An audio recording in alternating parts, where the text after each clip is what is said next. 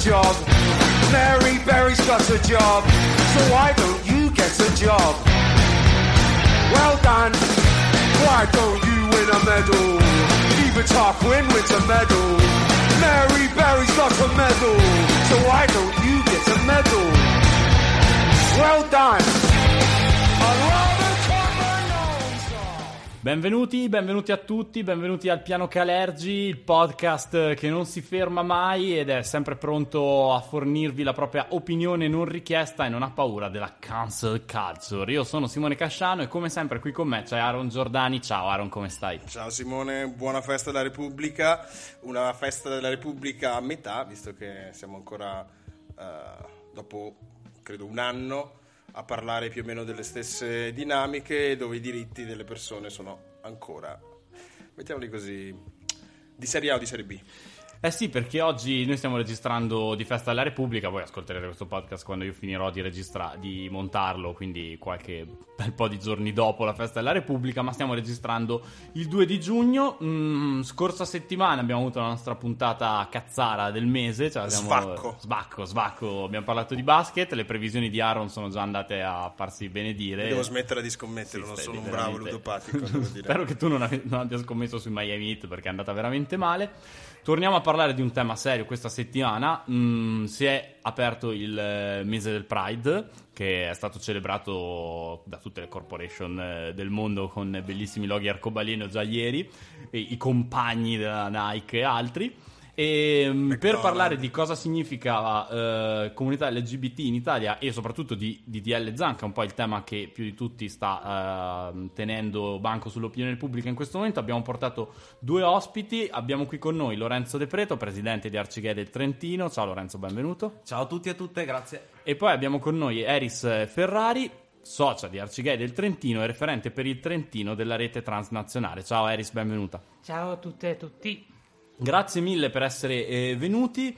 Ragazzi, comincerei subito ehm, chiedendovi, mh, del DDL ZAN se ne sta parlando ormai da molto tempo, ehm, è, sta- è passato alla Camera e, e poi si è bloccato in una palude al Senato, ma prima di entrare nei meccanismi anche molto noiosi della politica italiana e di come funzionano questi giochi, che cos'è il DDL? Se doveste spiegare a una persona che eh, ha vissuto la confusione che si vive sui media in questi mesi attorno a questa questione, Lorenzo, come spie- se io ti chiedessi che cos'è il DDL ZAN, come lo spiegheresti semplicemente? Io speravo di essere qui per la puntata svacco sul basket, però Ne facciamo un'altra tra due settimane, non ti preoccupare. tornerò, tornerò perché effettivamente eh, è vero, il dibattito sul DDL ZAN si è acceso ora, però noi come associazione, sto pensando adesso, i primi gazebo che abbiamo cominciato a fare proprio informativi sul DDL ZAN sono ancora del 2019, cioè sono ancora pre-pandemia, ecco, le prime- i primi incontri che facevamo anche come consiglio nazionale dedicati al DDL ZAN, per cui... Un po' come è stato anche per la legge Cirinà, eh. è stato qualcosa che abbiamo cominciato a elaborare come comunità già molto tempo, molto tempo fa e ora eh, effettivamente ora è il tempo di giocarcela sul, invece sul dibattito pubblico. Ecco.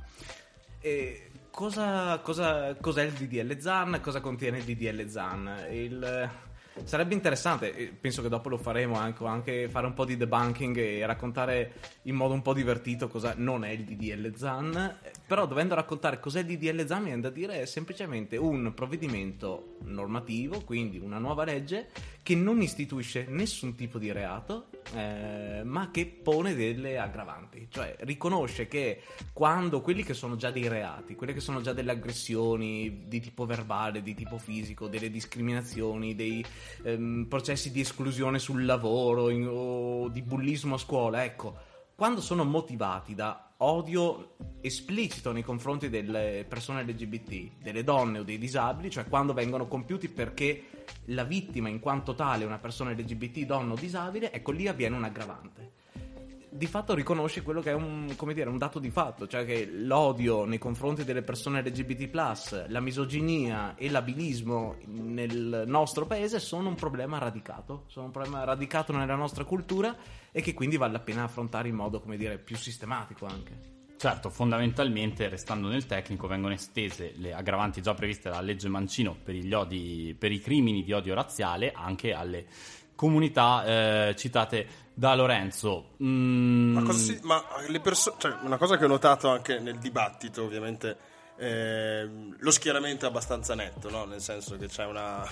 Eh, c'è, c'è quella sinistra che spesso viene criticata perché pensa troppo o dedica tante attenzioni a quelli che sono i diritti civili e quelli che sono i diritti eh, delle persone in maniera eh, trasversale, senza, senza differenze, e quelli che vedevo ieri la dichiarazione del morente Silvio Berlusconi che eh, diceva che il DDL Zan è addirittura anticostituzionale, cioè diceva l'ha detto, ma non era appunto non era sul letto di morte? Si è risvegliato si è, risve- si è risvegliato, Si è risvegliato apposta, esatto. Io sì, ho sì, scritto eh. il necrologio per RTTR di Berlusconi da una settimana. Silvio, se ti sbrighi a schiattare così Dacci finalmente lo posso pubblicare. No, Cioè, ma c'era, non c'era- vorrei aver fatto cioè, il lavoro ti- per niente. Il cioè, titolo era mi questo: eh. Se- Berlusconi si è svegliato e ha parlato. Ha parlato di DDL Zan della nazionale e credo Del della, ric- della certo. vera ricetta della cacio e pepe. Non Gli so, hanno nel detto che il delirio. Monza non è riuscito a qualificarsi. Non credo, non credo, ma- Rischiava il colpo apoplettico. aspettano il- proprio lo- l'ultimo respiro per... No, seriamente, c'è, c'è questa narra- narrativa che un po' sta un po' si sta un po' infiltrando anche nella, nella zona grigia, quella di, di quelli che io non ho nulla contro, ma quelli- la classica frase del però eh, ma può essere discriminatorio al contrario, cioè oppure addirittura limita la libertà di parola, che è una delle cose che dice eh, non si può più dire negro in questo paese, ricordiamolo. Cosa Ricordiamo a chi non conoscesse Aaron che Aaron può dirlo perché, perché sono mulatto. perché è della Tanzania. Ma quello che non sapete è che un- era uno dei bianchi dell'apartheid in Tanzania. Ed è bianco come la calce. Mamma mia.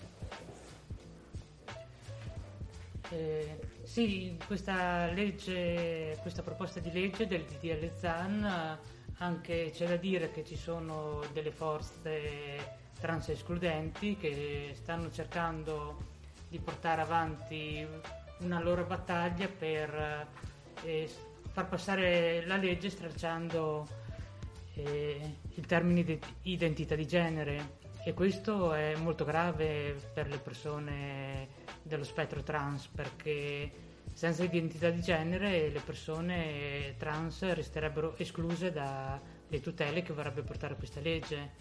E noi non stiamo togliendo nessuno, non stiamo togliendo autodeterminazione alle donne eh, assegnate alla nascita donne, ma stiamo cercando di avere anche, anche noi le tutele che, contro le discriminazioni. Quindi si spera che questa legge possa passare senza modifiche.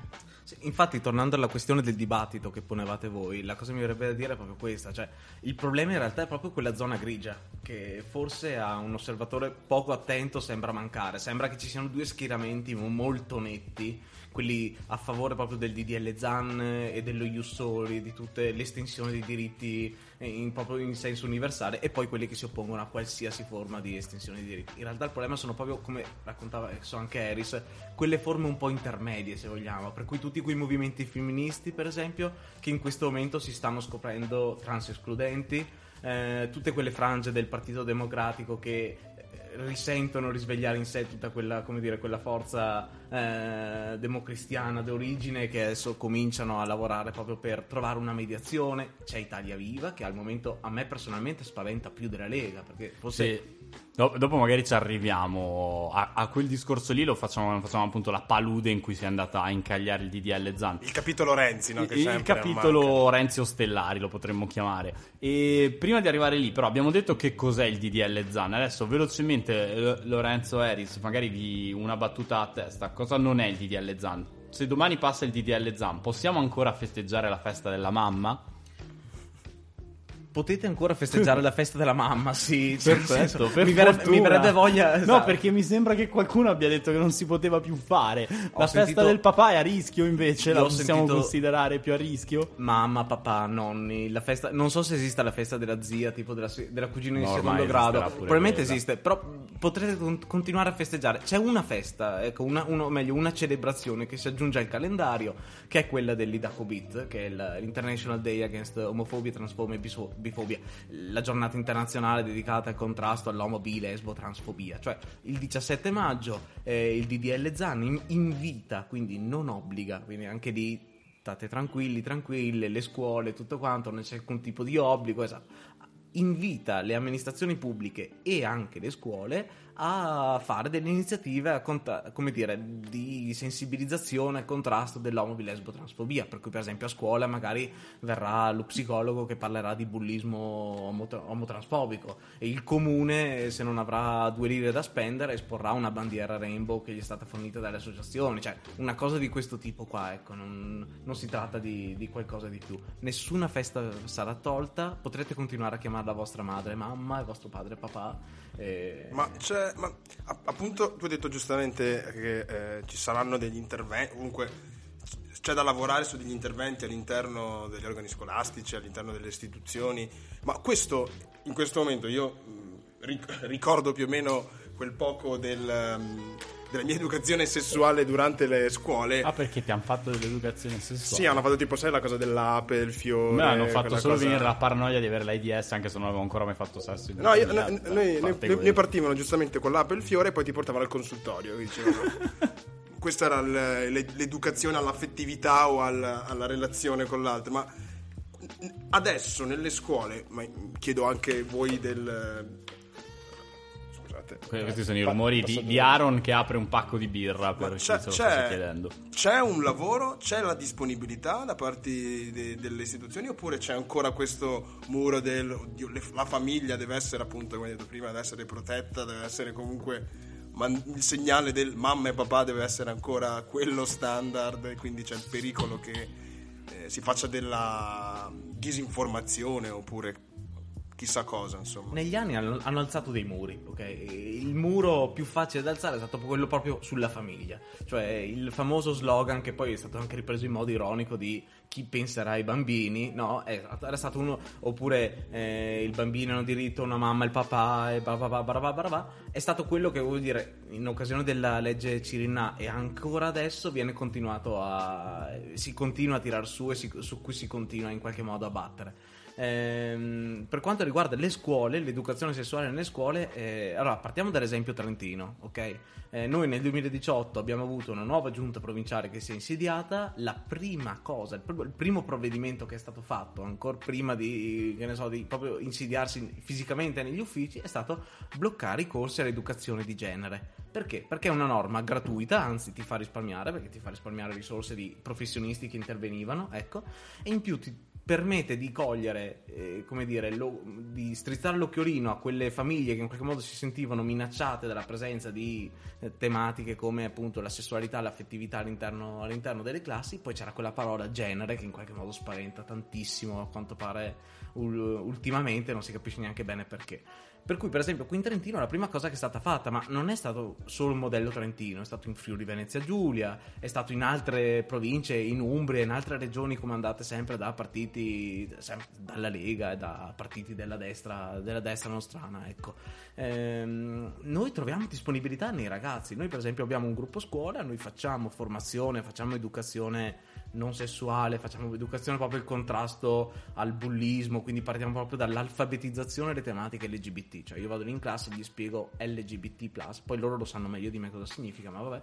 Però eh, voglio dire, lì nei ragazzi troviamo tantissima disponibilità, però una cosa che a me allarma tantissimo, per esempio, invece è la paura dei professori.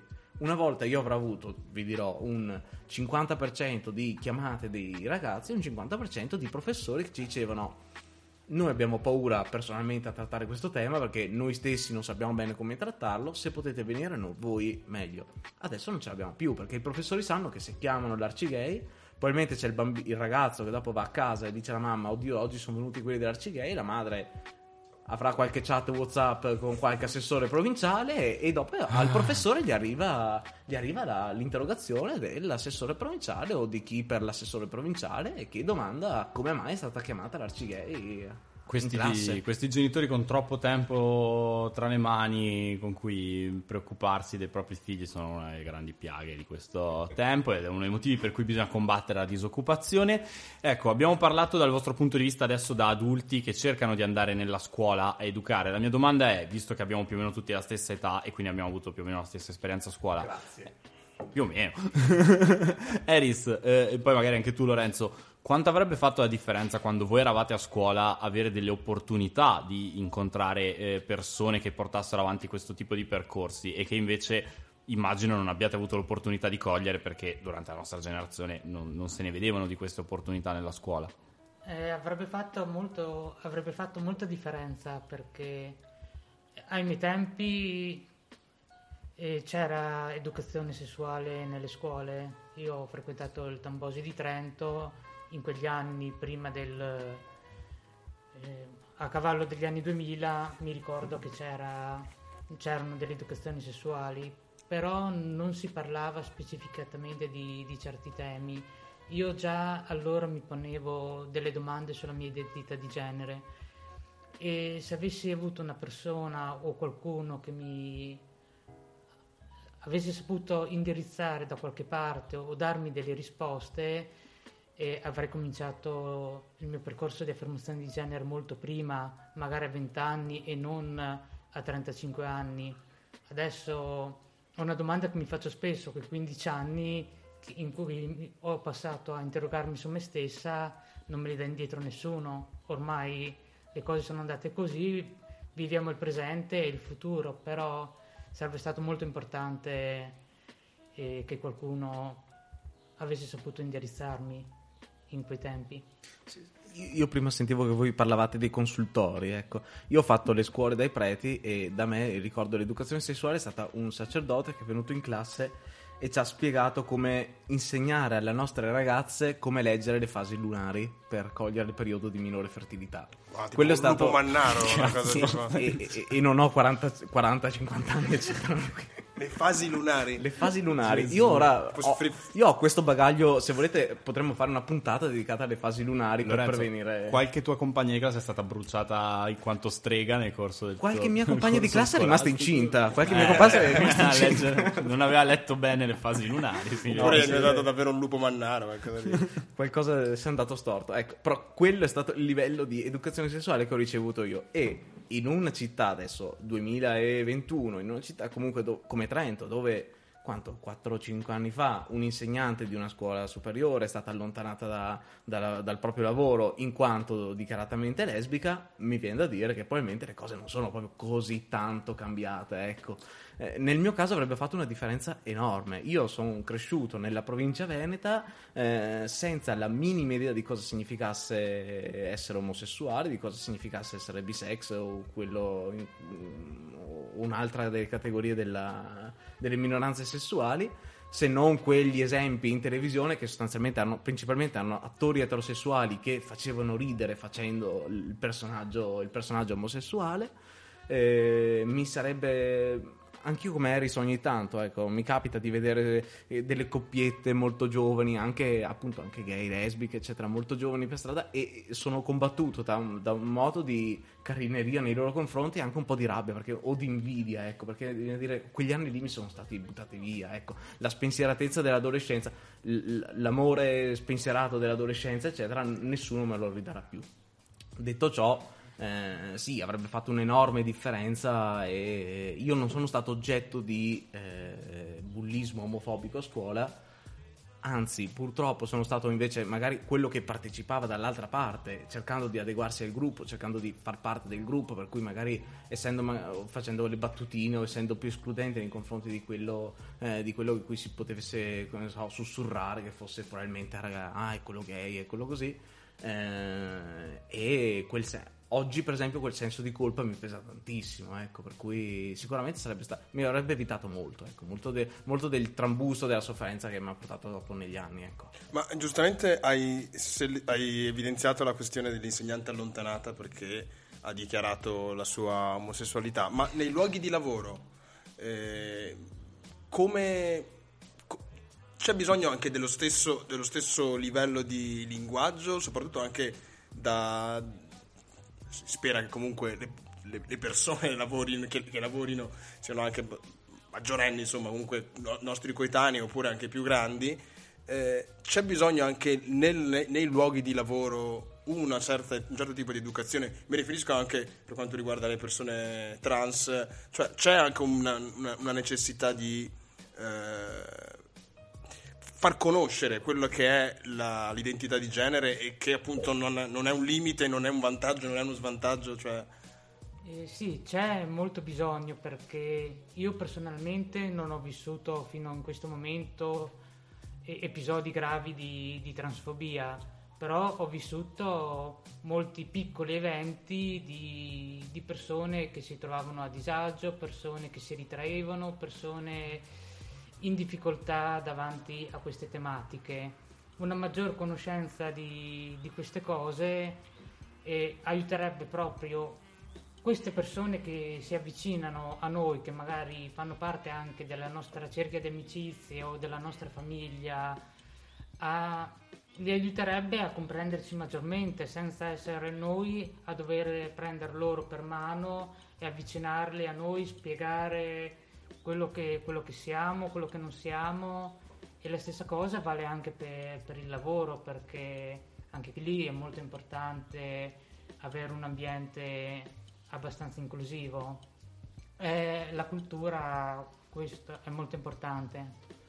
Sì, voi tenete conto. Adesso non so se avete un jingle per gli spazio pubblicitario, però sto partendo. Però con... grazie per averci dato un'idea dovremmo. interessante. Sto partendo con un contenuto sponsorizzato. No, però ecco, io dal punto di vista invece, al di là dell'attivismo, dal punto di vista professionale, poi in ambito accademico mi sono occupato proprio di mh, processi di esclusione all'interno dei contesti lavorativi, sempre per le persone LGBT. Una delle cose, per esempio, noi abbiamo fatto una ricerca a livello nazionale qua con l'Università di Trento, abbiamo visto che un ehm, 62-63% delle persone LGBT che rispondono non sono dichiarate sul lavoro. Allora, non essere, o meglio, non- nessuno sa sul lavoro che sono persone LGBT.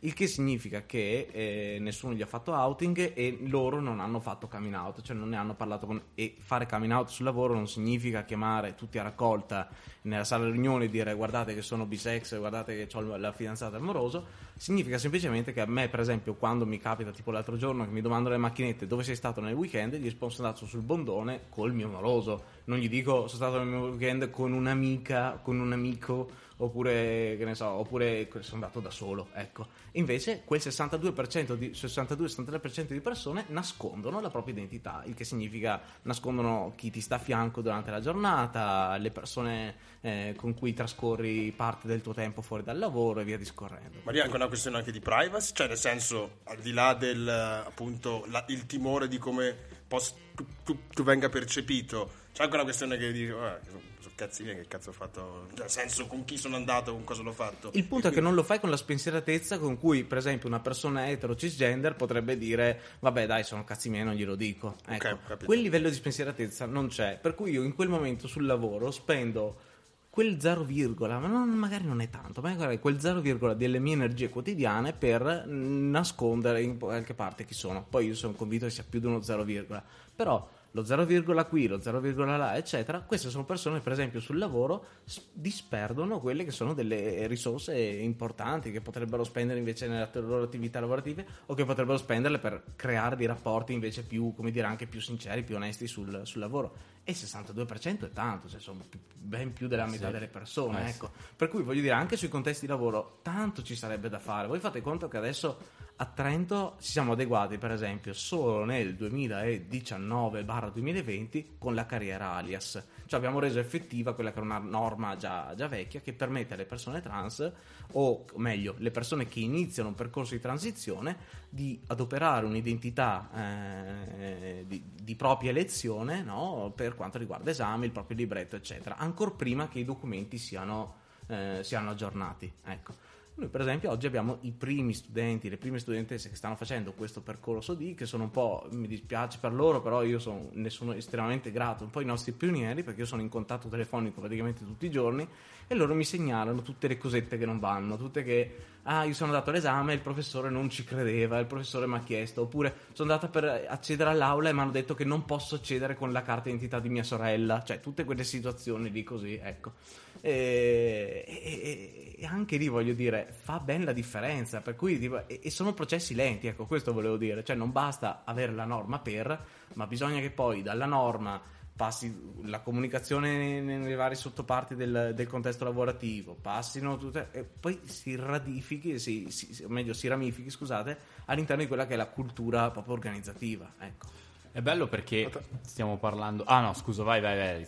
Eh, sì, volevo aggiungere anche che il coming out appunto sul mondo del lavoro o in, altri- in altre circostanze per le persone trans eh, è anche più complicato perché non possono decidere se, se farlo o non farlo, soprattutto le persone trans che intraprendono un percorso medicalizzato, assumono ormoni, decidono di fare interventi, ma limitiamoci solo agli ormoni, dopo 3-4 mesi il corpo incomincia già a cambiare, quindi non puoi nascondere quello che, quello che sei, quindi sei, anche se non ti senti pronta o pronto, eh, siamo obbligati a fare, a fare coming out, a dirlo, anche se abbiamo di fronte delle persone a cui preferiresti dirlo più avanti perché magari non, non capirebbero. È come, è come una è come una donna incinta, a un certo punto non può nascondere la gravidanza. Anche noi persone trans, quando cominciamo questo percorso, a un certo punto non possiamo nascondere perché il coming out è fisico, si vede. Ma è una tut- la tutela dal punto di vista sanitario? Cioè, esiste? Oppure anche dal punto di vista eh, medico c'è un po' c'è ostilità o c'è comunque c'è un racconto, c'è un percorso che eh, gui- aiuta e comunque è, è pa- è partecipe nel cambiamento della persona? Dipende, ci sono dei, dei medici molto prepara- preparati e medici che non sono ancora preparati sul- sulle tematiche. Quelli preparati è perché molto spesso sono venute a contatto con gli ambienti LGBT, LGBT, LGBT+, hanno fatto magari delle formazioni, hanno capito delle tematiche, quindi e anche siamo noi che ci rivolgiamo direttamente a questi, a questi professionisti. Molti altri medici invece non, non sono affatto preparati, basta pensare quando un, medico di base oppure un eh, qualsiasi medico specialista per una visita, eh, lì ci, ci si basa so- soprattutto sul, eh, sull'umanità della persona che trovi davanti e di come mi tratterà, come si, tra- mi- si comporterà in modo, in modo professionale o no, lì dipende. Infatti anche noi come associazione, sia a livello locale che a livello nazionale, raccogliamo anche quelle che sono delle, eh, quelle che sono delle segnalazioni di persone che si incontrano con casi di mala sanità vera e propria. Ecco. Poi anche da dire che il percorso di transizione per una persona può anche essere anche svincolato da quello che è un passaggio medico, cioè nel senso una persona può anche decidere di transizionare senza iniziare un percorso di, di cura ormonale o di cura chirurgica e via discorrendo. Eh, e lì forse si gioca anche un'altra battaglia oggi, cioè quella di effettivamente di riconoscere anche la possibilità per le persone di autodeterminarsi nella propria identità di genere al di là di quelli che sono i propri attributi fisici. ecco, Certo, cui- certo. Ecco, vi fermo un attimo perché è bello. tu- noi stiamo parlando già di cose eh, molto più avanti di quello che è il DDL Zan, no? Ed è anche un po' qua il senso della cosa. Cioè, il DDL Zan è quasi una cazzata adesso, con tutto il rispetto per Alessandro Zan e per il suo disegno di legge molto carino. Ma stiamo parlando de- delle basi, stiamo parlando del eh, estendere una legge che già esiste per difendersi contro l'odio razziale a tutta un'altra serie di odi discriminatori. E mh, come dicevamo, è stata approvata alla Camera, era stato portato avanti nel 2019, credo alla partenza del Conte bis più o meno, insomma, da Alessandro Zan, che è un deputato del Partito Democratico, e adesso si è incagliato in queste paludi del Senato un po' perché il presidente della Commissione Giustizia del Senato, Ostellari della Lega, gioca a fare un po' il Mitch McConnell della politica italiana e bloccare questa legge, un po' perché anche parti, perché comunque i numeri ci sarebbero in teoria, però parti di quella maggioranza che dovrebbe garantire questi numeri, e qui è quello di cui parlava prima Lorenzo, ovvero Italia Viva, ehm, gli è venuto un po' il braccino facendo la metafora tennistica, quando, oppure non, avre- non voleva mai farlo e adesso gli è, gli è arrivata l'occasione. Ecco, mh, ti spaventa, dicevi, perché ti spaventa di più Lorenzo l'Italia Viva rispetto a uno Stellare in questo momento? Mi spente di più l'Italia Viva perché, come sempre, allora si sta facendo. Dove si riesce a fare in qualche modo il, il gioco nel senso brutto della politica? Il gioco politico è anche una cosa bella, ma dove si riesce in qualche modo sempre a giocare al ribasso, al compromesso, alla trattazione, eccetera, sui diritti delle minoranze? Perché se tu vai a toccare diritti di, di classi dirigenti, qualcuno pesti i piedi a qualcuno. Se tocchi i diritti delle minoranze, va bene, Lorenzo del Preto dell'Arcigay si mette a strillare per strada, però non gliene frega il cazzo nessuno, detto proprio così. Ecco. Per cui tipo, mi spaventa moltissimo una cosa come Italia Viva perché Italia Viva in questo momento sta giocando una partita e la partita non è sul DDL Zan, la partita è altrove, la partita è su qualche tipo di equilibrio eh, ricercato con il centrodestra, con eh, una legislatura che comunque sta andando al termine, con quelle che saranno le prossime elezioni. Cerca La- di risorgere dall'oblio. la insomma, scelta quindi del nuovo dal- capo dello Stato, ci sono un sacco di cose in- su cui poter in qualche modo cercare di fare la voce, come dire, di ingrossare la propria, vo- propria voce rispetto a quel l'1,8% che in qualche modo si ha nei sondaggi, ecco.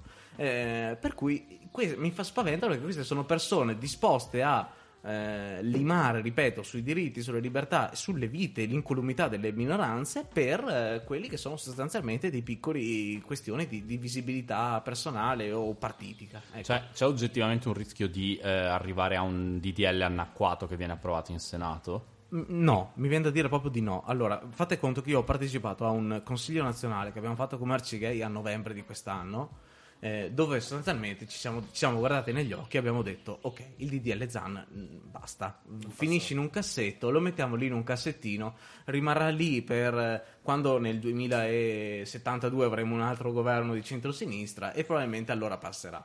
Ehm, Centro, centro, centro, centro, centro, sinistra, centro, come, centro, come centro, vuole la sinistra. tradizione Sì, italiana. Sì, sì, sì, ma probabilmente appunto nel 2070 potrebbe essere qualcosa anche di passabile, ecco.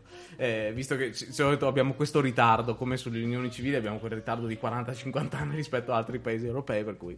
Ehm, e ci siamo guardati e abbiamo detto, ok, il DDL ZAN non passa, ok. Poi il giorno dopo, ma letteralmente il giorno dopo il signor Fedez, eh, Federico Lucia di, di Milano, ha detto: Ah, faccio un post, una storia su Instagram dedicata a DDL Zan. E da attivista sarei un po' geloso su questa cosa. e per cui, tipo, all'inizio, quando andavo nelle scuole, gli chiedevo: Ma voi conoscete DDL Zan? Sì, dove l'avete conosciuto? Sulla- Fedez. Fedez e la Ferragni. Ecco, lì mi incazzavo perché dicevo: No, Oh, io sto qua da dieci anni. Esatto, dovevate seguire Arcigay del Trentino su Instagram e guardare e donare il 5 per 1000 a Arcigay del Trentino, non a Fedez. Ecco. Scherzo. Esatto, esatto, gli donano poi tanti di quel 5 per 1000 a Fedez con tutte queste visualizzazioni. che- Ma loro hanno, ecco, loro hanno una visibilità, una cosa che appunto è qualcosa di impareggiabile da quel punto di vista. Poi ci è andata bene perché Fedez ha parlato bene del DDL Zan, perché se parlava male del DDL Zan finiva peggio ancora, ecco. Per cui ne ha parlato bene e lì si è riacceso il dibattito, si è accesa un'attenzione anche dell'opinione pubblica, eccetera. Per cui lì abbiamo ricominciato un po' a sperare. Oggi, come diceva prima Simone, i numeri ci sono Probabilmente sì, perché appunto viene meno quella, tutta que- quella la parte di Italia Viva, di Partito Democratico. Ci sono. Cioè, Allora, diciamo che PD più Italia Viva più Movimento 5 Stelle più l'EU, che adesso si è spaccata, ma diciamo Vabbè, su questa sì. questione si potrebbe sì. sono numeri sufficienti al Senato per approvare il DDL ZAN senza il bisogno di Forza Italia, della Lega e di Fratelli d'Italia. Quindi i numeri ci sono. Ma se poi mettiamo il voto segreto, Eh. e le cose e gli altri equilibri, e poi abbiamo un faraone che comincia a dire: eh, ma è giusto trovare un compromesso. Un compromesso su cosa? Cioè, appunto, come dicevi tu prima, è una legge talmente basic, cioè, Sì. è talmente tipo una legge che dice: ok, ma non è che appunto non è che dice il- la situazione ipotetica in cui no dice nel momento in cui avviene un reato qualcosa che è già reato vabbè, mettiamo l'aggravante, L'aggravante, per esatto. io a sto punto vorrei veramente domandare a Faraone su che cosa trovare un compromesso cioè nel senso ma infatti eh, è- è molto sul di- numero di mazzate magari se, se, se prendo 10 mazzate allora scatta il DDL Zan se sono meno di 10 il DDL Come Zan l'MMA, se batti tre volte per, per terra, Immagino in, finisce il gioco. camerata alla nona mazzata arriva l'altro e gli fa no camerata Fermo, fermo, fermo, fermo. ancora Fermo, una camerata. e rientra Rischi in gioco di entrare nel DDL DDL Zan. fermati Castaldini no no no non ho detto Non Castaldini figurati Dopo no, lo no. bippiamo? dopo lo bippiamo già condannato per eh, aggressioni a compagni No, però è interessante perché è, è proprio è una cosa che mi chiedo un po' a tutti, eh, riguardante anche i- il metodo in cui si, si- si fanno queste, queste battaglie civili. Penso anche l'anno scorso con il Black Lives Matter e le, le aggressioni degli ultimi, degli ultimi anni a eh, ragazzi di colore, ma anche eh, alle coppie. Una- un mio amico è stato aggredito in- in- nella sua terra natale a Vicenza. E Per- per- perché? perché no, perché hai detto per- terra natale pensavo dicessi tipo la Cambogia e poi era No, Vicenza no, no, nel senso, no, no, ok, non era ter- sono molto, sono molto regionalista, sono come molto fugati. Io faccio Sì, la storia del Trentino ogni tanto. No, Perché è stato... Per- è perché appunto di mangiare un gatto. No, a parte quello, ma credo. No, perché eh, camminava col suo compagno mano nella mano ed è, Ah, stato, no, ed è stato, ed è stato aggredito. eh, direi il classico direi, de- de- delle aggressioni eh, omofobiche.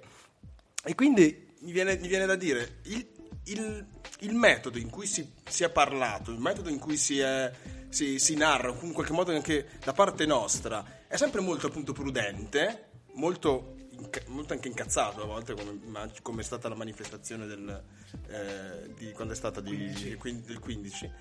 E c'ho sa- ho sempre il timore che si ten- tenti sempre di scimmiottare quello che fanno gli Stati Uniti perché hanno un modo e hanno comunque un moto e hanno e sono un paese che bene o male è costruito sulla, sulla diversità quindi la forzatura è ciò che li rende eh, insomma quelle che sono le, le vere, le- le vere battaglie perché loro appunto eh, hanno creato questo tessuto sociale in cui le istituzioni se non ascoltano il moto, il moto popolare cam- cioè, la, la- frittata si, si ribalta. Qua in Italia invece ho la sensazione che, nonostante le proteste, nonostante il, eh, il cercare comunque di identificarsi, comunque di avvicinarsi a quel metodo di cercare quel collegamento fra istituzioni e eh, gente comune, tra virgolette, c'è sempre quel pericolo del ok, ma prudenza. È una questione culturale o appunto è ancora il solito gioco del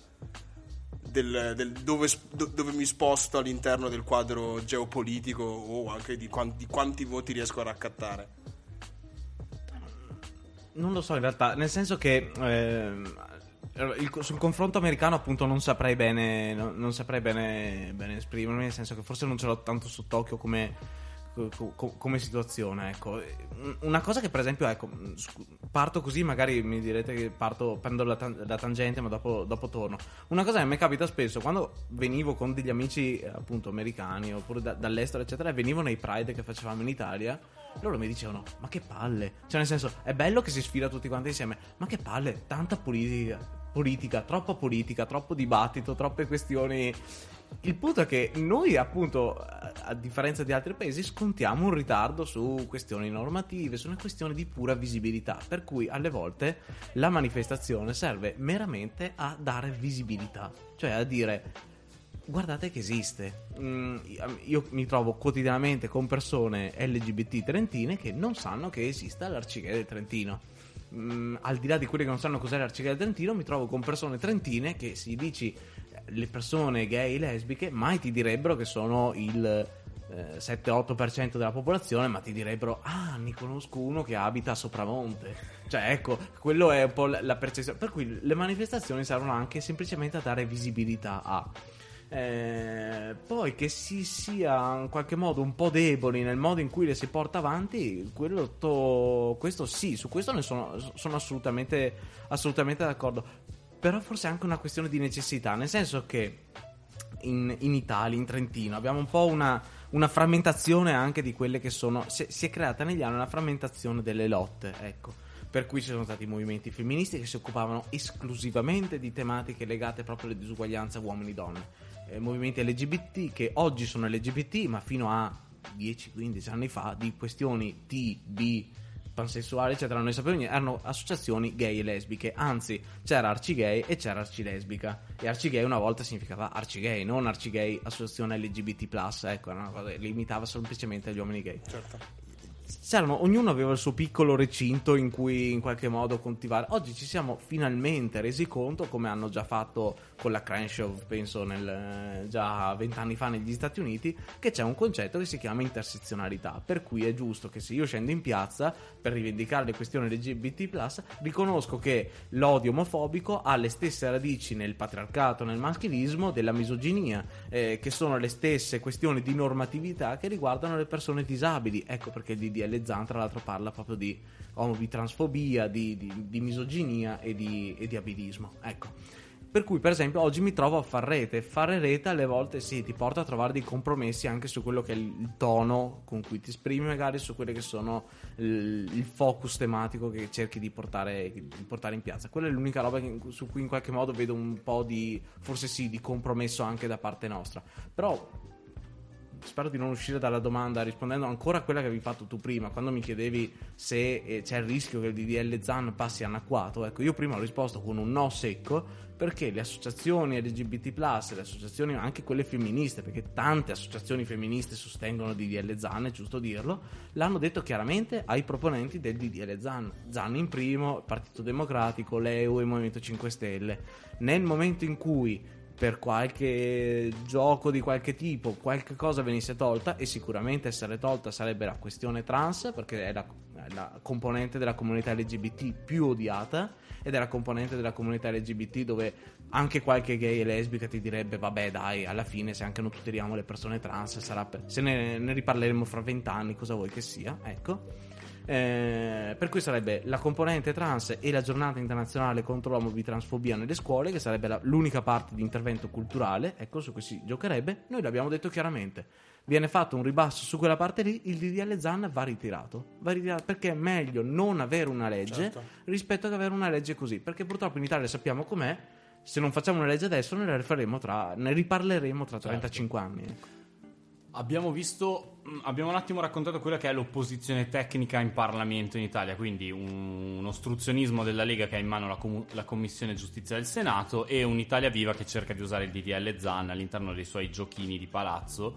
Ehm, c'è un'opposizione anche mediatica, nel senso perché comunque i partiti cent- di destra, cioè di centro è rimasto ben poco, eh, che si oppongono al DDL ZAN in, questo- in questi mesi hanno dovuto eh, imbastire una- un dialogo intorno alla loro opposizione. Però nemmeno Pillon è così eh, deficiente nel 2021 di dire in televisione no ma io voglio essere libero di discriminare le persone LGBT e quindi che cosa è successo e questo è il, il tema interessante che non è un caso che proprio mentre si parlava di DDL Zani in Italia ha iniziato a comparire e ad aggirarsi per l'Europa italiana, citando Marx, questo spettro che non si era mai visto prima, perché in Italia non ce n'era mai fregato niente, ovvero la cancel culture. Certo. Aaron, la cancel culture che ci ha privato di Louis C.K. Beh, quello, quello è la grande Lui, perdita. quando vuoi tornare, noi qua a braccia aperte. Se ti Piero vuoi fare le pippe al telefono con noi, tra l'altro, Guarda, mamma mia, pure Io ho questo mezza, incredibile potere citando mone- Dave un Chappelle. monologo. So mettere giù il telefono. Esatto. Anche Dave Chappelle invita. Ah, non abbiamo mai parlato di cancel culture noi. C'è stata forse una vittima del Me Too in tutta Italia, che era quel regista di film eh, dimenticati. che ha Ah, proprio sì. e, e poi c'è stato tutto il caso Asia Argento, però era legato comunque a, A quello che Weinstein. succedeva in America, no? Adesso è, è spuntata fuori. Da, da qualche mese abbiamo scoperto che per il DDL Zan non si può più festeggiare la festa della mamma. Perché c'è il DDL Zan, non si può più. eh, non si può più trasmettere. No, non si insegnano più Socrate e Platone nelle università americane. Perché nella società woke americana ormai non si può più. Ma Biancaneve, questo. Biancaneve. Biancaneve è stata violentata da- dal principe. E, e non è un caso, Eris, Lorenzo, è un caso tutte queste notizie che eh, lo chiariamo subito, disclaimer, sono false, sono false come, ehm, come una moneta falsa, scusate la metafora schifosa ma non me ne viene in mente un'altra, non è un caso, no? Che proprio quando si è iniziato a parlare di DL Zan siano venute fuori, perché appunto Pillon, Giorgia Meloni e tutta sta gente qua non poteva andare in tv e dire no, ma io sono contro il DDL Zan perché a me piace che il mio amico camerata possa andare a sprangare la gente eh, liberamente a Verona quando ha voglia e quindi hanno iniziato a fare questo giochino intorno a tutta una a creare un'idea di reato d'opinione che in realtà non esiste, non esiste in America e non esiste in Italia. Ah, Infatti, eh, infatti non. Infatti credo che non sanno che, che argomentazioni portare perché ovviamente non possono dire no, a noi piace andare in giro ad offendere, a picchiare le persone, quindi devono trovare delle argomentazioni che, delle argomentazioni che non stanno in piedi, cioè non, anche per strizzare magari l'occhio a un piccolo staterello che c'è lì a Roma molto influente. Perché Aspetta, molto- aspetta, tutti di San bianco. Marino? San Marino? non lo so, non... Non è alla barde loro. Quelli- quindi. no, quelli sono fanatici delle balestre, tipo. No, ma non Quelli so che parlano delle fasi lunari. Ah, ok, Ah, sempre loro, sempre loro. e appunto non sanno che, che argomentazioni usare. Cioè, a me viene in mente mol- molti eh, cartoni animati che c'erano nella mia infanzia, che io mi ricordo parecchio, eh, cartoni animati come eh, la di Oscar, eh, Sailor Moon, adesso mi... oppure addirittura Ranma Mezzo che venivano Uh. trasmesse sulle, sulle reti nazionali senza nessun problema, adesso Adesso Ramma farebbe impazzire i pillon di turno. Esatto, quindi non, non so, si attaccano a, a questioni poco, poco credibili perché il problema è che la gente ci crede, ci crede al fatto che non possono più festeggiare la festa alla mamma del papà e ci crede che non possono più eh, eh, pensare come vogliono e, il problema è proprio quello, però son- è una narrazione che non, che non sta in piedi, che, che stanno portando avanti e io faccio fatica a capire come faccia ad attecchire su determinate persone questa narrazione. Voi tenete conto poi che, per esempio, adesso penso nel, nel 2016, proprio quando c'è stato il, eh, la, la- la legge Cirinà, ecco, che ritornano molte cose tra legge Cirinà e dibattito sulla, sulla legge Zan, là si era sviluppata tutta la questione del gender, no? Certo, Eh, lo spettro questione del- del lo gender. spettro del gender che è arrivato fino ai giorni nostri dove oggi la- un giornalista ha affrontato Giorgia Meloni a, a Musudur e ha chiesto ma cos'è il gender alla fine continuate a parlarne e lei ha risposto non, non- ma alla fine non lo so non, non ne ho un'idea chiara Ha detto anche che non lo sanno neanche loro, come se appunto... ma è vero, ma non lo sanno neanche loro perché così deve essere. Cioè, nel senso, al- agli usi del- de- del- della destra nostrana, il gender, il, il politically correct, eccetera, sempre parole inglesi. Che vabbè, noi magari l'inglese lo, pot- magari lo utilizziamo tutti i giorni, ma per qualcuno l'inglese ancora in Italia, come dire, la, legge- la- la- la lingua di un mondo alieno. Per cui quando qualcosa arriva in inglese, già arriva in qualche modo C'è sconosciuto. della diffidenza. Cioè, diciamo. Ma perché fa ridere che recovery plan è accettabilissimo, anzi... So soldi. So soldi. so So soldi. Se Eh, invece, Aaron, eh, no, no, è vero, però, Eh. no, però per dire... Poi non sono soldi per te, eh, No, non credo, per non di- sono neanche soldi per voi, No, non no, sono no, soldi nel- per nessuno. no, però sta giustamente quando la questione la lingua ha un'influenza, cioè se andate dei soldi si usa spread, eh, money e te. Invece quando si tratta invece della vita delle persone, ah, sti inglesismi, c'è il terrore appunto del... Sì, vengono usati questi inglesismi e anche come quella volta del gender non si sa bene di cosa si parla, però c'è qualcosa che attenzione. Allora cominciano a svilupparsi tutte queste cose, il gender per cui i vostri bambini cominceranno non si potrà più i vostri bambini non potranno più giocare con i bambini con le macchinette, le donne con le principesse, ma saranno costretti a utilizzare il contrario. Poi spuntavano ovunque libri che parlavano di in qualche modo che in qualche modo avrebbero deviato la mente dei bambini e delle bambine ed erano tutti libri vecchi di 30 anni, di 40 anni, cioè, cioè, ro- roba che probabilmente Pillon da piccolo aveva letto eppure è cresciuto su così, ecco, cioè nel senso eh, per cui vabbè. E oggi di nuovo sulla cancel culture, come diceva giustamente Harris, sì, il collegamento col DDL Zan c'è, non è un ca- eh, Biancaneve, quella cosa lì di Biancaneve, del principe, eccetera, è stata negli Stati Uniti, possibile che in Francia, in Spagna, eccetera, non ci sia stato un dibattito come quello che i vari Mentana o le varie testate giornalistiche online, eccetera, hanno portato avanti in, in Italia. Eh, perché effettivamente secondo me c'è proprio quel legame lì, c'è la volontà di legare una legge che parla di minoranze a quelle che sono attenzione, questa legge minaccia te. Ecco, si sta cercando an- ancora una volta il gruppo dominante, il gruppo pri- quello che detiene il privilegio ma che non sa di essere privilegiato, cioè quello degli uomini bianchi, cisgender, eterosessuali e abili, ok? Sono prontissimi a descriversi come sotto assedio di fronte a un'orda di eh, censori liberticidi eh, pur di fa- dire pu- pur di mantenere quello che è sostanzialmente un privilegio cioè la possibilità di avere le parole o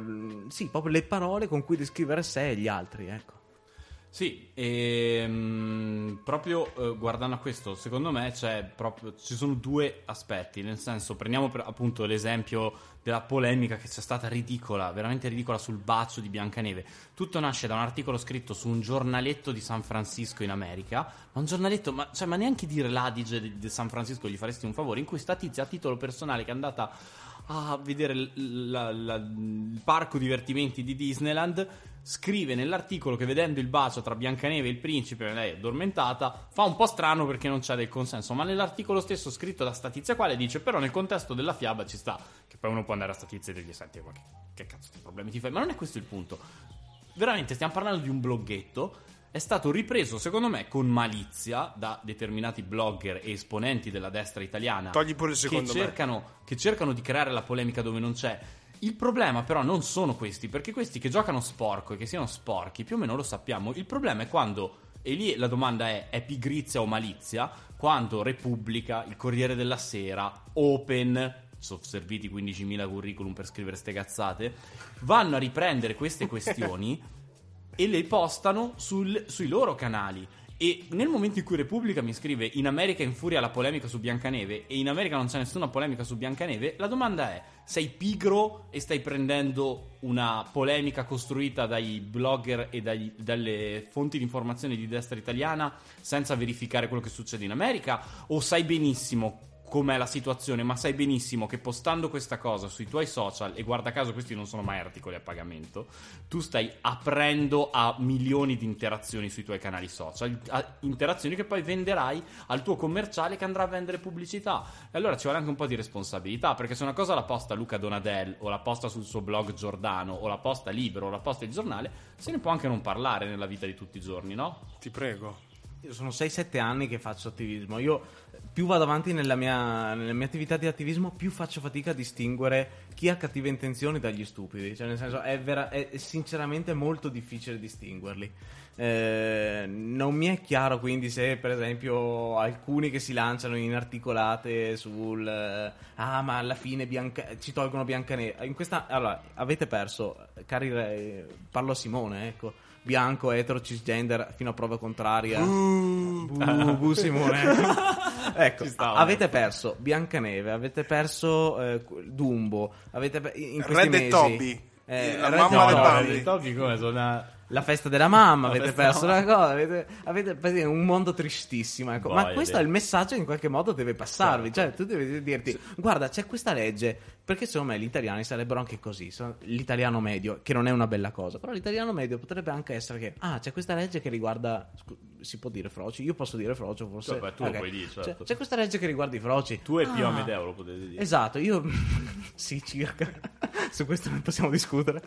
ecco, c'è questa legge che riguarda i froci. Ma a me chi me ne frega? A me, a- a me cosa vuoi che mi tocchi, eccetera. Non se ne rendono conto che è una questione che riguarda anche loro e dice, di per sé se ne fregherebbero. No, quindi l'obiettivo della destra qual è? Dirgli no, non te ne devi fregare. Perché appe- attento che appena eh, giri, giri le spalle e ti, e ti metti a 90, questi ti tolgono eh, Biancaneve, ti tolgono tutti i ricordi belli della tua infanzia, ti, ti tolgono la festa della mamma. Ecco, e tu E domani ti tolgono tuo figlio. e domani tolgono tuo figlio, perché tuo figlio te lo fanno diventare una figlia, e probabilmente una figlia Stanno, stanno creando. sta- Ma appunto non, eh, non- a me non fa neanche paura tanto la destra o i discorsi ti togliamo Biancaneve, cioè il pun- eh, la paura più, più grande è quello che, quello che esce da tutti questi discorsi che eh, l'italiano medio alla fine dice beh in fin dei conti è una, io sono d'accordo con voi, mi fa piacere se passa questo DDL, DDL ZAN, però in fin dei conti è una vostra battaglia e questo è il problema. È una battaglia di tutti, non una battaglia solo, solo nostra. E per riagganciarmi anche al discorso eh, di prima, è impossibile perché una persona va a scuola a parlare di appunto di, di questione sessuale o di identità di genere, far diventare un figlio, una figlia, o una persona etero, una persona gay. È, è impossibile, una persona ci nasce così. Cioè non... eh, Forse una delle cose che deve essere comunque ri- ribadita, sta cosa. una che- persona magari lo scopre perché viviamo in una, in una società cis patriarcale, però non, non- non troviamo nessuno, cioè una persona è così, punto e basta. La persona lo scopre perché appunto, come dice Aris, è una società normativa. Parlo fortissimo.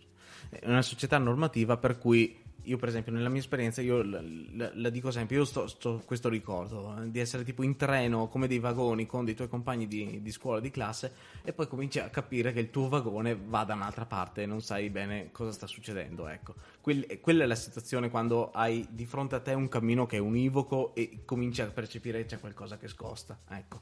Eh, però essere qua nel 2021 a dover dire che ah guardate che state tranquilli gay lesbiche bisessuali transessuali non binary eccetera si nasce non si diventa perché viene Lorenzo De Preto.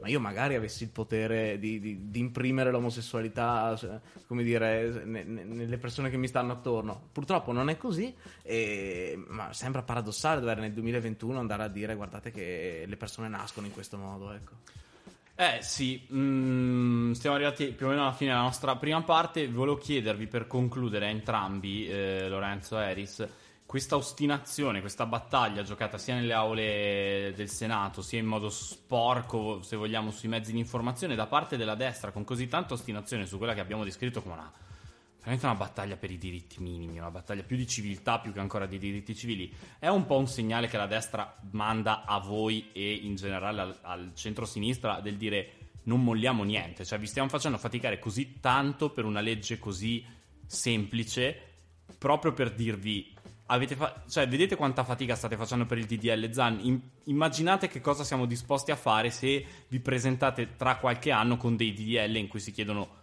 i diritti veri che mancano in questo momento alla comunità LGBT. No, mi verrebbe a dire di no. Penso che il messaggio della destra sia rivolto ai suoi elettori o ai suoi potenziali er- elettori. Loro hanno, hanno ben capito. Adesso faccio un coming out, però vabbè, loro hanno ben capito che Lorenzo De Preto probabilmente la Lega non la voterà mai. no? Dici, dici. Probabil- ho detto probabilmente. già, già tipo. La Sì, svolta comunque sei, ve- democristiana comunque di... sei veneto, eh, quindi Per cioè, quello ho dovuto dire probabilmente, perché ho, come dire, ecco, ce c'è, l'hai un po' dentro. c'è no? qualcosa dentro che rugge, no? E il leon che mangia il teron, quelle robe lì, insomma. La Eh, Lega una volta. Il Leon a cui tempi se stava benon. Eh. Ecco, dicevano così. Oh, Scherzi a parte, eh, loro si rivolgono al loro elettorato. Loro devono in qualche modo dire al loro elettorato: no, no, guarda, nonostante tu vai, in- magari vai in giro, e, cioè, e quando vai in giro a dire che eh, quelli degli arcigay diffondono l'omosessualità, o vai in giro dicendo che c'è l'invasione dei migranti, o quando vai in giro a dire che eh, le donne non hanno diritto all'aborto, no? Eh, se anche ti dicono "Ma che cazzo dici stupido e ti prendono a, manate sul- sulla callotta loro devono dire no guarda che se anche ti succede questo noi stiamo dalla tua parte no- no- c'è, c'è qualcuno in Parlamento che porta avanti le tue battaglie c'è Pillon ci sono tutti quei personaggi lì che in qualche modo si incaponiscono e sono disposti a spendere il 100% della loro giornata tra social e commissione giustizia al Senato per portare avanti la tua illogica battaglia di odio nei confronti di qualcuno, ecco, del tuo nemico immaginario, eccetera. Eh, loro si rivolgono al loro elettorato, io, io penso sostanzialmente, per cui ehm, poi anche da dire che c'è, eh, ne parleremo nella, non nella seconda parte, ma nella terza puntata, eh, il movimento LGBT italiano manca anche di una prospettiva, come dire, a lungo termine, per cui probabilmente... eh, Ecco, io sono contento che tu abbia questa, questa cosa per cui noi fra qualche anno presenteremo delle leggi che guardano al futuro. Ecco, io purtroppo penso che mh, nei prossimi anni le leggi ancora guarderanno a tutela nei confronti delle discriminazioni sul lavoro, tutela nei confronti di eccetera eccetera, per cui penso che il nostro sguardo purtroppo è ancora rivolto al passato, però insomma. Ma io nella mia bolla, scusa, nella mia bolla social ho visto che c'era moltissimo del, eh, a riguardo appunto la questione Pillon sul fatto del non commentare i suoi post. Sì, quello sì, cioè, Cioè, lui è diventato nel senso, un troll nel, no, nel senso che soprattutto da parte di chi vuole in qualche modo portare del- fare dell'informazione su questo tema, il non commentare è una scelta giusta, una scelta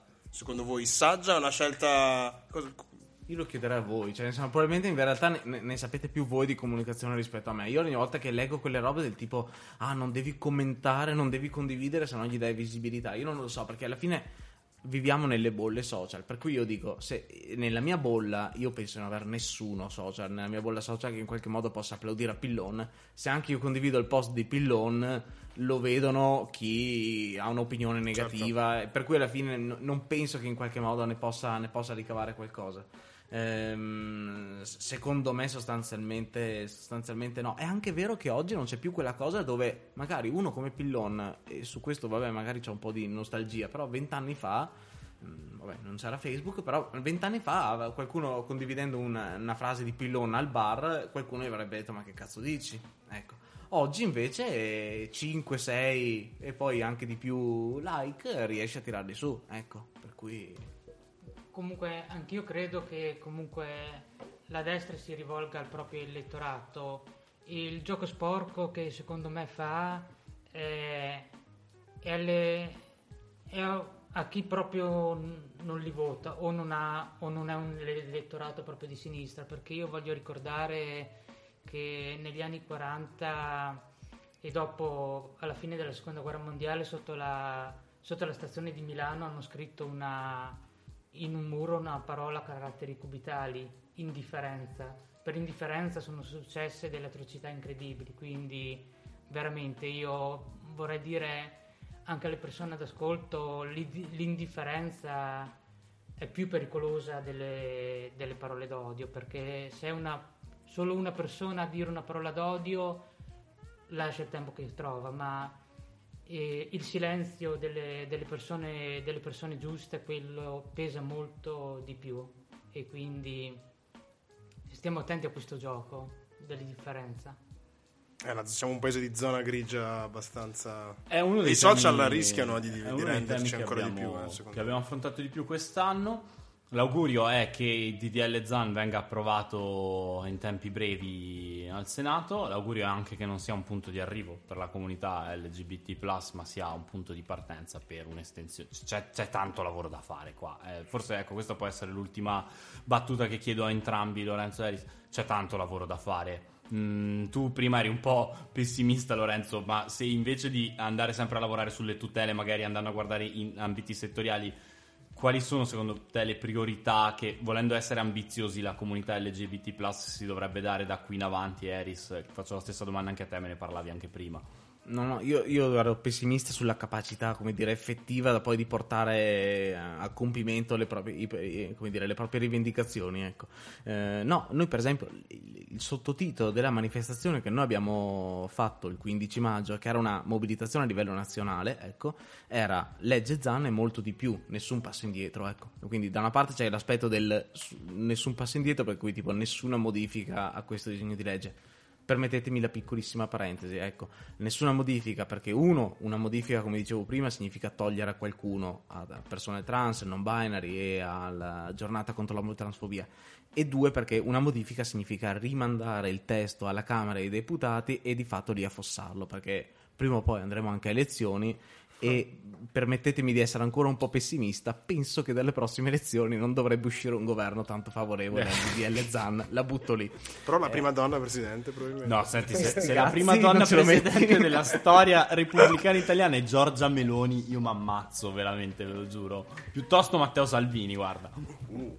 Più, piuttosto il soffitto di cristallo per, per una volta, però, probabilmente. Però adesso non vorrei attira- attirarmi l'odio di qualcuno. Eh, concludo semplicemente dicendo il titolo della nostra manifestazione era Legge Zan e molto di più, proprio perché oggi ci stiamo rendendo conto, anche all'interno del movimento LGBT, che ci sono questioni di intersezionalità di cui parlavo prima, ma che ci sono sottocomponenti della nostra comunità, le persone trans, le persone non binary, le persone gender fluid, le persone asessuali e gender, eh, sottoparti anche persone, come dire, anche persone gay e lesbiche in tarda età, persone sieropositive che oggi non hanno più la prospettiva, come dire, della eh, come dire, fissata dalla malattia, ma non ha la possibilità anche di sopravvivere alla propria malattia e convivere con la propria malattia. Insomma, ci sono nuove componenti, sottocomponenti all'interno della nostra comunità che oggi richiedono maggiore visibilità. Io penso che, ecco, che il movimento LGBT italiano e non in futuro dovrà concentrarsi proprio su queste, cioè sul riuscire a far eh, gran cassa di quella che è stata la voce che ha guadagnato negli ultimi decenni proprio per chi ancora oggi ha ancora meno voce. Esatto, una delle prossime battaglie che vorremmo portare avanti anche dopo il DDL ZAN ed è ciò che appunto la rete transnazionale sta chiedendo alla segreteria nazionale di Arcigay, sta appunto chiedendo di prendersi carico eh, una riforma della, della legge 164-82 che è quella che consente alle persone transgender di poter cambiare i documenti oppure di, oppure di andare a fare degli interventi se lo desiderano. E noi vorremmo che ci fosse una legge che si basasse sul consenso informato, vorremmo l'introduzione de- del terzo genere. So che probabilmente ci vorranno quasi die- ci vorranno dieci anni prima di arrivare a ciò, ma magari nel frattempo qualche piccolo passettino riusciamo a portarlo a casa per arrivare a- alla fine a questa, a questa nuova legge che ci auspichiamo tutti che, e che semplificherebbe molto il percorso alle persone transgender. Speriamo, speriamo davvero e chiudiamo qua la prima parte della nostra trasmissione. Questo adesso è il momento un po' più cazzare, il momento in cui apriamo quelle patatine che sto morendo di fame dagli Aaron e, e parliamo un po'. Sì, bravo, fallo proprio Momento- sentire. momento Fallo- esatto. Facciamo sentire la professionalità nostra. E questo è il momento in cui parliamo un po' di quello di cui stiamo in fissa, quello che ci sta piacendo in questo momento. Una fase del programma in cui io di solito inizio ponendo una domanda che è Aaron. co- cosa- stai guardando? Cosa ti sta piacendo in questo periodo? Ma io eh, anche alla ultima puntata sul, sul- sul basket avevo accennato che stavo guardando la terza stagione di Master of None. E in particolare, secondo me, è, è molto azzeccata la tematica di oggi perché, appunto, la terza stagione. Se, se qualcuno non lo conoscesse, No, eh, ne abbiamo già parlato. abbiamo già parlato. Comunque, eh, la terza stagione è, è- è distaccata dal- dal- dalle prime due, ovvero cambiano i personaggi. Un'amica del protagonista, ehm, insieme alla sua compagna, vivono in una casa. Lei è diventata una scrittrice famosa, vivono una fuori, da- fuori da New York e sono una coppia lesbica che sta cercando di costruire la propria, una- la propria famiglia. E quindi tutta la, la stagione si basa su quello che è il. eh, un po' piccantini quelli vedo, vedo l'espressione. Abbiamo preso delle patatine piccanti. l'espressione c'è del liquido in frigo. Poi per non far rumore sto cercando tipo di scioglierle in bocca per cui sto morendo No, di no, no, peperoncino. Vai No, tranquillo, no, qua, ormai crunch. adesso è la parte cacciara, quindi non ti preoccupare. il crunch eh, siamo favorevoli. Finisci il discorso.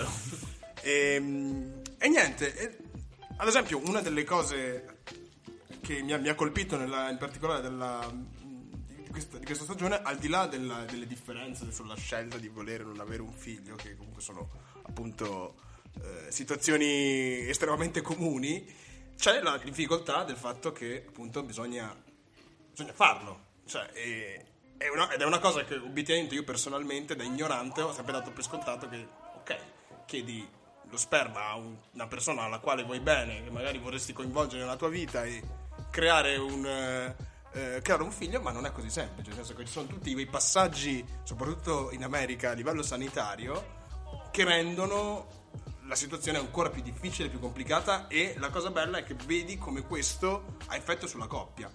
Quindi al di là del tecnicismo e della storia, è, stor- è bellissimo perché mi, se- mi ricorda un po' il Woody Allen della prima del- di You Annie, proprio quella, questa Sì. storia molto lineare, molto romantica, proprio fatta di parole, di confronto, di, di discussioni su di conoscenza dei personaggi, quindi non è proprio una, una- una storia d'amore eh, solare, è proprio una- un, un- bello spaccato di vita che ne ero completamente... eh, che non avevo, non avevo mai approfondito, non avevo mai avuto possibilità di conoscere. E quindi la consiglio appunto per questo, perché c'è proprio questo bellissimo... eh, appunto questo, questo- questo piccolo gioiellino di una, di- di- di- una coppia normale di, ragazzi di 37 anni che cercano semplicemente di portare avanti i propri desideri il proprio amore. E per, faccio, una piccolo, faccio una piccola parentesi, in una scena in cui la, la ragazza che vuole rimanere incinta chiede alla dottoressa come funziona il processo, lei fa guardi, lei ha comunque un- un'età un- eh, compli- abbastanza complicata perché 37 anni per una donna è in fase eh, comunque di, di poca fertilità. E quindi gli fa e sopra- c'è, un'altra, c'è un'altra questione che non c'è una tutela la sua, la sua, ehm, assicurazione sanitaria non ha una tutela per lei donna single che vuole rimanere incinta. Oppure lei donna omosessuale che vuole rimanere incinta. E le fa la dottoressa per assurdo la sua assicurazione sanitaria ha un piano per lei se viene mangiato da un'orca ma non ha un piano per lei da donna single che cerca di creare una famiglia. Che è un assurdo e ti fa capire anche un po' come anche adesso, piano piano, questi- queste realtà sono allo scoperto ed è, come dicevamo prima, una costruzione su un determinato tipo di, di persone, di uomo, insomma, e- o di donna, insomma. Quindi questa, questa ve la consiglio e adesso l'ho finita, bellissima, 10 episodi, merita. E quindi confermi quanto ci avevi già anticipato una settimana fa. Eris, mh, tu cosa stai guardando, cosa stai leggendo? O anche, visto che il tema di questa settimana è stato appunto la comunità LGBT, se hai qualche mh, film o libro sull'argomento che vuoi consigliare a chi volesse conoscere a fondo la questione. E sull'argomento in queste settimane non ho, non ho letto molto. Ho visto alcuni film, ma riguardano più la. più, più temi storici riguardo, riguardo al Trentino. Quindi, se posso consigliare un libro, magari. no, un, un film che è stato girato mo- molto bello in Trentino tra, tra Pinzolo e Pergine si chiama Exitus, è un film storico ambientato nel 1300, è molto bello.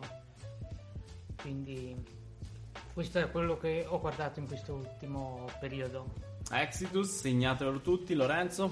Io riguardo tutti i classici della Disney per cercare quel prossimo da, da cancellare, quello prossimo da, da mandare a qualche Diciamo blog. che ecco, in Red e Toby non hanno avuto il coraggio di raccontare que- quello che era un amore omosessuale eh, fino in fondo. Si sono Fra- fermati fra prima. cani, cioè, cioè, tra, ti rendi- no, tra- cane e volpe. tra e tra cane e volpe. Sto lavorando, su, anche sto lavorando su Balto, che c'è quella, Eh. quella commissione con i vaccini, tra l'altro. e poi soprattutto cui- non è cane, non è Non è lupo. lupo. Non è cane, non è lupo. È po' è gender fluido. è proprio...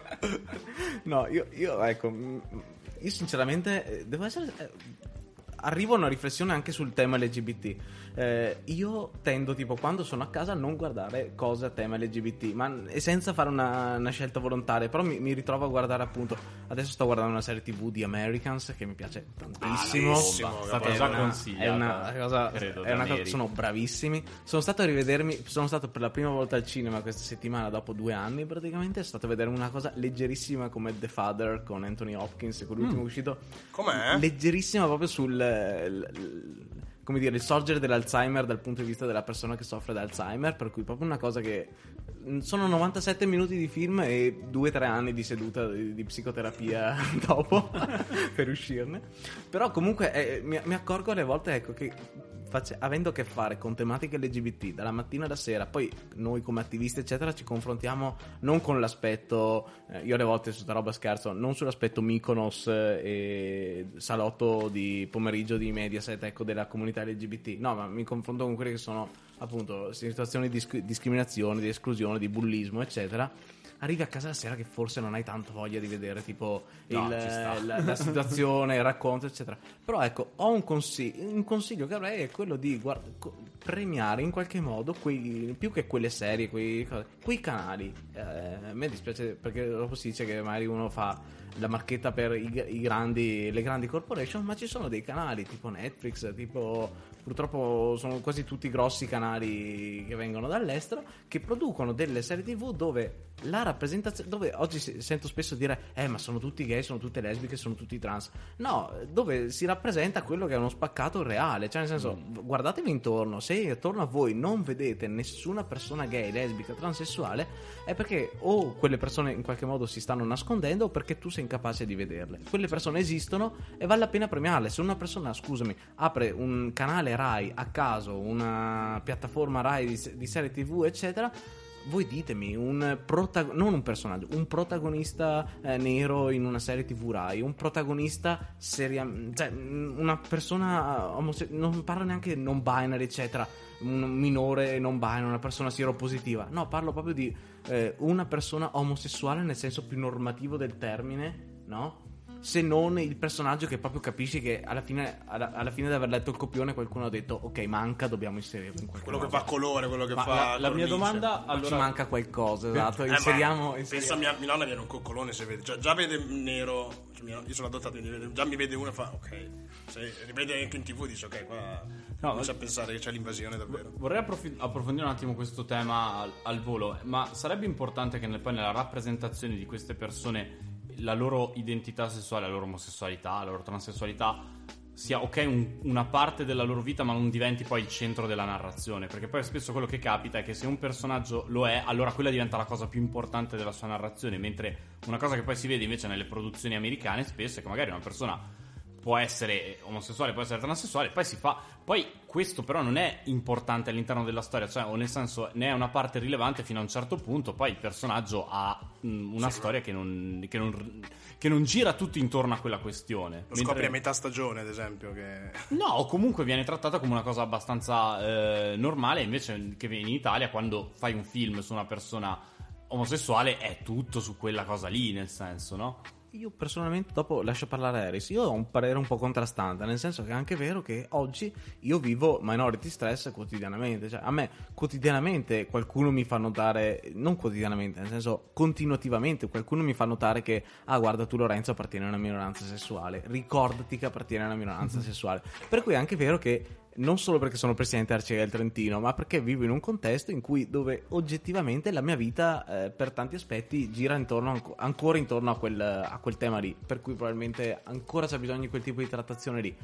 È anche vero che eh, dopo, come dire, eh, sì, è vero che tante serie tv, per esempio americane, trattano in modo molto più eh, tranquillo, mi verrebbe a dire, in modo molto più normale. Ecco, son normali non piacciono tanto come parola, quel, te- quel- quel- però ecco, trattare in modo normale non significa far vedere che le persone gay possono mettersi la giacca e cravatta ed essere CEO di un'azienda. Significa che io mi ricordo benissimo, noi nel 2016-17 c'è stato Adinolfi che aveva fatto una polemica immane su Twitter perché c'era stato un bacio gay tra eh, Fiorello e Tiziano Ferro a Sanremo. Adesso Ma mi- se bacia tutti, Fiorello. una roba del genere. Io in contemporanea io stavo guardando il tweet di Adinolfi mentre su Shameless c'era il, il ragazzo bisex della famiglia di Shameless che andava con il suo nuovo fidanzato trans F2M a comprare un cazzo di, di- di- un cazzo, cioè di, di quelli tipo strap on dildo con cui, con cui fare sesso per essere penetrato. Ed erano tipo 17 anni nella serie 16-17 anni ecco.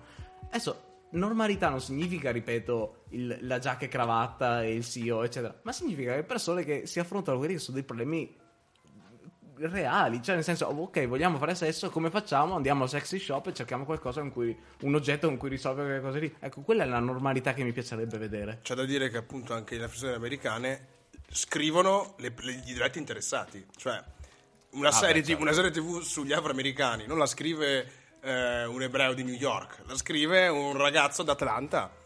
Una serie su appunto la, la- la serie che dicevo di Master Roll, la scritta eh, Lina White, che fa anche la protagonista, perché è una lesbica che ha raccontato anche la sua storia personale. Quindi anche quello rende credibile una storia, la rende anche più efficace. Quando anche le persone stesse che raccontano quella, quella storia le, le vivono. Infatti, una delle classiche frasi che si dice a chi impara a scrivere o impara a fare cinema è scrivi di ciò che sai, di, di cosa conosci, non. eh, Sì, per me servono entrambe le narrazioni, sia quelle più di tipo americano in cui si racconta un po' più, passatemi il termine, la, la- la normalità della vita di tutti i giorni, ma anche dei, dei film o delle serie in cui si, si parla delle problematiche che vanno incontro le persone in modo da anche istruire perché la televisione, i film, il cinema ha istruito comunque molto eh, le persone, quindi è anche importante quella narrazione, perché se l'Italia è a questo livello adesso nel 2020 lo dobbiamo anche ai, ai film, di, alle commedie degli anni 90 in cui le persone gay della comunità LGBT venivano ridicolizzate e quindi questo è ancora vivo eh, in molte persone, soprattutto di una certa età.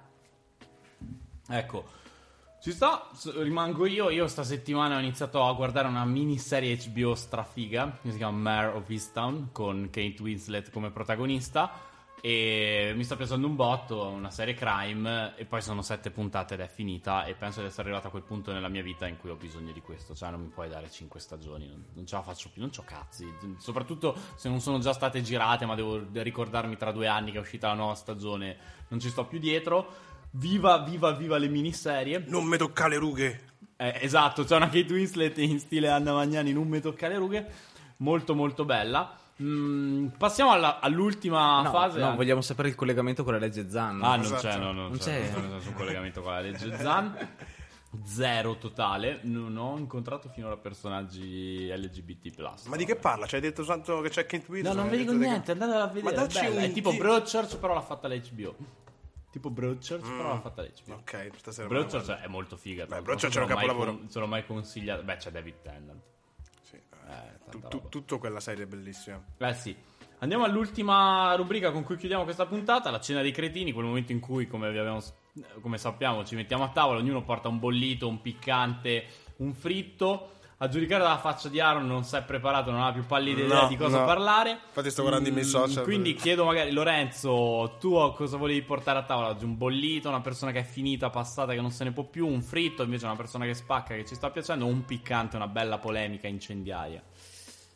Guardo Harris perché io ne avrei sia, sia il bollito che il fritto che il piccante, per Vai. cui io faccio proprio la, di nuovo faccio proprio la marchetta, per cui tipo vado con il, con il, il fritto. Ok. Eh, c'è in questi giorni in uscita il nuovo libro di Simone Alliva. Simone Alliva è un giornalista Mhm. per l'Espresso. L'Espresso, un- certo. eh, Simone Alliva ha cominciato nel 2017, eccetera, ancora prima forse, a occuparsi proprio di tematiche LGBT in modo predominante, ok? Fa un lavoro, io vi consiglio di seguirlo, ecco, volete rimanere aggiornati, aggiornate sulla legge Zan, seguite tweet, eh, i tweet di Simone Alliva perché lui ha questo mm, onere, più che onore, ecco, perché quello è un, è un- ecco, è un onere che non mi assumo neanche io come presidente di un'arciche locale, eh, di seguire tutte le, commissioni, tutte le riunioni della commissione, Senato, Giustizia, eccetera, per cui si, si segue tutto, eh, si ascolta tutte le peggiori cose che vengono dette sulla comunità LGBT, eccetera, e le riporta e ne fa un piccolo commento, eccetera. Lui ha scritto questo libro che si chiama Fuori i nomi, invece che non parla di legge Zan ma parla di quello che è stato prima cioè parla di dove, da dove arriviamo noi. Ecco e mm, permettetemi una piccola parentesi è estremamente importante anche per una persona che appartiene alla comunità LGBT conoscere quelle che sono le proprie origini del proprio mo- movimento tanto più che oggi ancora ragazze e ragazze vengono mandati via di casa ragazze e ragazze in qualche modo perdono quella che è la propria storia familiare. Ecco io nella, nella mia esperienza personale ho trovato di enorme aiuto per esempio riconoscere che c'era stato qualcuno prima di me, quindi riconoscere una storia che non era, sta- non era quella familiare, ma era qualcosa di una, di- la storia di una comunità, ecco, un'eredità che in qualche modo arrivava a me da altre persone. Io vi consiglio tantissimo questo nuovo libro edito da Fandango, che tra l'altro presenteremo in presenza il 12 giugno alle ore eh, 17 o 17.30, adesso non ricordo molto bene, a Smart Lab di Rovereto, troverete a ore il- l'evento, su, l'evento su Facebook, lo presenteremo insieme a Simone Alliva e a eh, Franco Grillini, che è il presidente onorario dell'Arciga di- nazionale e che è stato il primo parlamentare dichiaratamente omosessuale eletto, eh, eletto in Italia. Harris? Io, io avrei quasi una polemica Vai. e per Ci favore non si, non si può più di sentire certe, certe persone in, in tv. eh, Sì, fai i nomi e Nomi, cognomi. nomi. e cognomi. Adinolfi. Pillon. Sì, cioè, vai. Io che- chiedo ai palinsesti, se volete fare un servizio pubblico, fate un attimo di filtro, per favore. Dai, eh, questa è la cancel culture che ci piace. Non è- Leviamoli dalle palle. Non è questi. censura, è un piccolo filtro. Eh, l'errore però sta lì. Chi è che vuole fare servizio pubblico? Eh, non, Eh. Loro, non loro di certo. Eh, certo, ci sta. Tu, Aaron, sei riuscito a mettere insieme in piatto mentre Sì, i no, nostri in, ra- in realtà, in, realtà, po' di tempo? in realtà mi è venuto in mente proprio questo pomeriggio. Mi guardavo Mhm. nelle storie e c'era una storia di. Tra l'altro, ritratata da Morte Cattiva, Sì. che saluto, Vate. di eh, Sara Quasmi, che io Mm. non conoscevo, però è una ragazza di Trento di, eh, di origini palestinesi, se non, non voglio, non voglio sbagliare, che ha raccontato in sei storie una bruttissimo, direi anche abbastanza sconvolgente episodio che ha subito durante il suo esame della patente, Mm? dove due agenti eh, praticamente l'hanno costretta a spogliarsi perché a quanto pare, n- non in pubblico, però in ogni caso l'hanno costretta... Ma lei stava facendo l'esame Lei stava facendo- l'hanno, han por- l'hanno- l'hanno portata, l'hanno portata fuori dal- dalla- dalla- dopo che ha consegnato l'esame, l'hanno portata fuori, l'hanno... Ah, hanno prima, di teoria. sì, hanno Ah, prima, ok, stavo hanno prima, hanno, no, sì, no, hanno prima, eh, tra l'altro, ehm, ehm, perquisito un ragazzo pakistano che faceva l'esame con lei in maniera abbastanza dalle sue storie dice in maniera tra virgolette normale nel senso cercavano degli, degli apparecchi degli auricolari qualcosa e poi anche lei gli hanno chiesto questa cosa con lo stupore abbastanza eh, direi comprensibile da parte della ragazza che nonostante gli- le richieste del- sul perché gli venisse, venisse trattata in questo modo la, la- la- domanda angosciante de- della poliziotta del poliziotto è quella del possi- in sostanza è impossibile che tu abbia passato questo esame. Cioè è impossibile che tu ce l'abbia fatta. E in qualche modo hai, hai imbrogliato e Devi hai- aver hai trovato- barato. devi aver barato. Tanto che poi il commissario comunque la commissione che ha, valutato gli ha dato, gli ha dato l'idoneità al passare il passaggio del- dell'esame ma è- credo che sia stato è successo a Trento. Cioè non è successo in Alabama non è successo in Germania non è successo in Spagna. È tratto che mi sono messo a leggere la storia poco tempo fa proprio questo pomeriggio e direi che questo è più che una polemica sarà abbastanza eh, proposito di discriminazione islamofobia e anche l'approfittarsi do- delle donne islamiche soprattutto in Italia capita troppo spesso.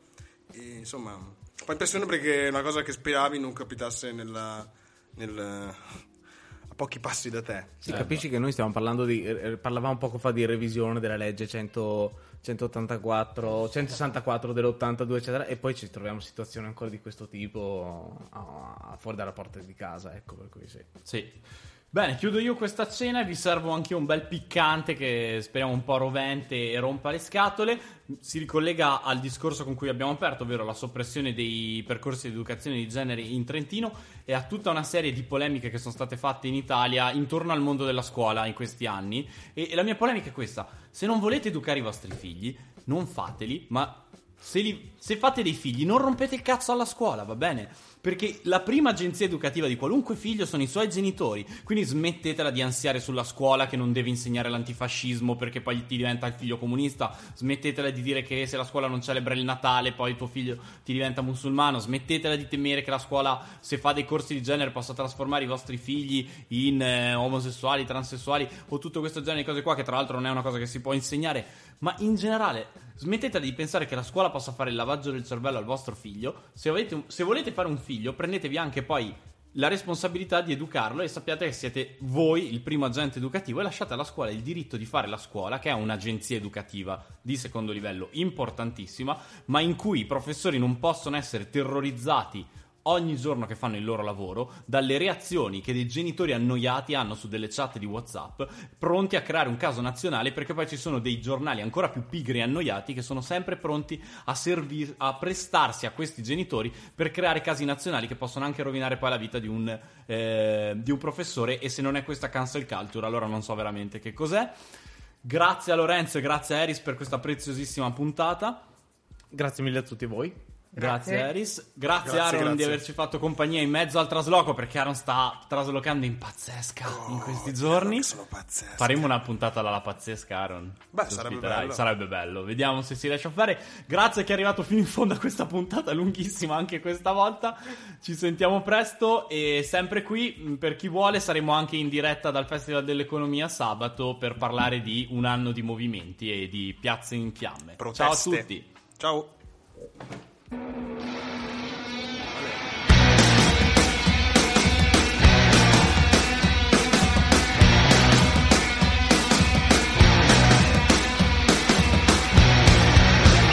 done. Why don't you get a job? Even Tarquin has a job. Mary Berry's got a job. So why don't you get a job? Well done. Why don't you win a medal? Even Tarquin wins a medal. Mary Berry's got a medal. So why don't you get a medal? Well done.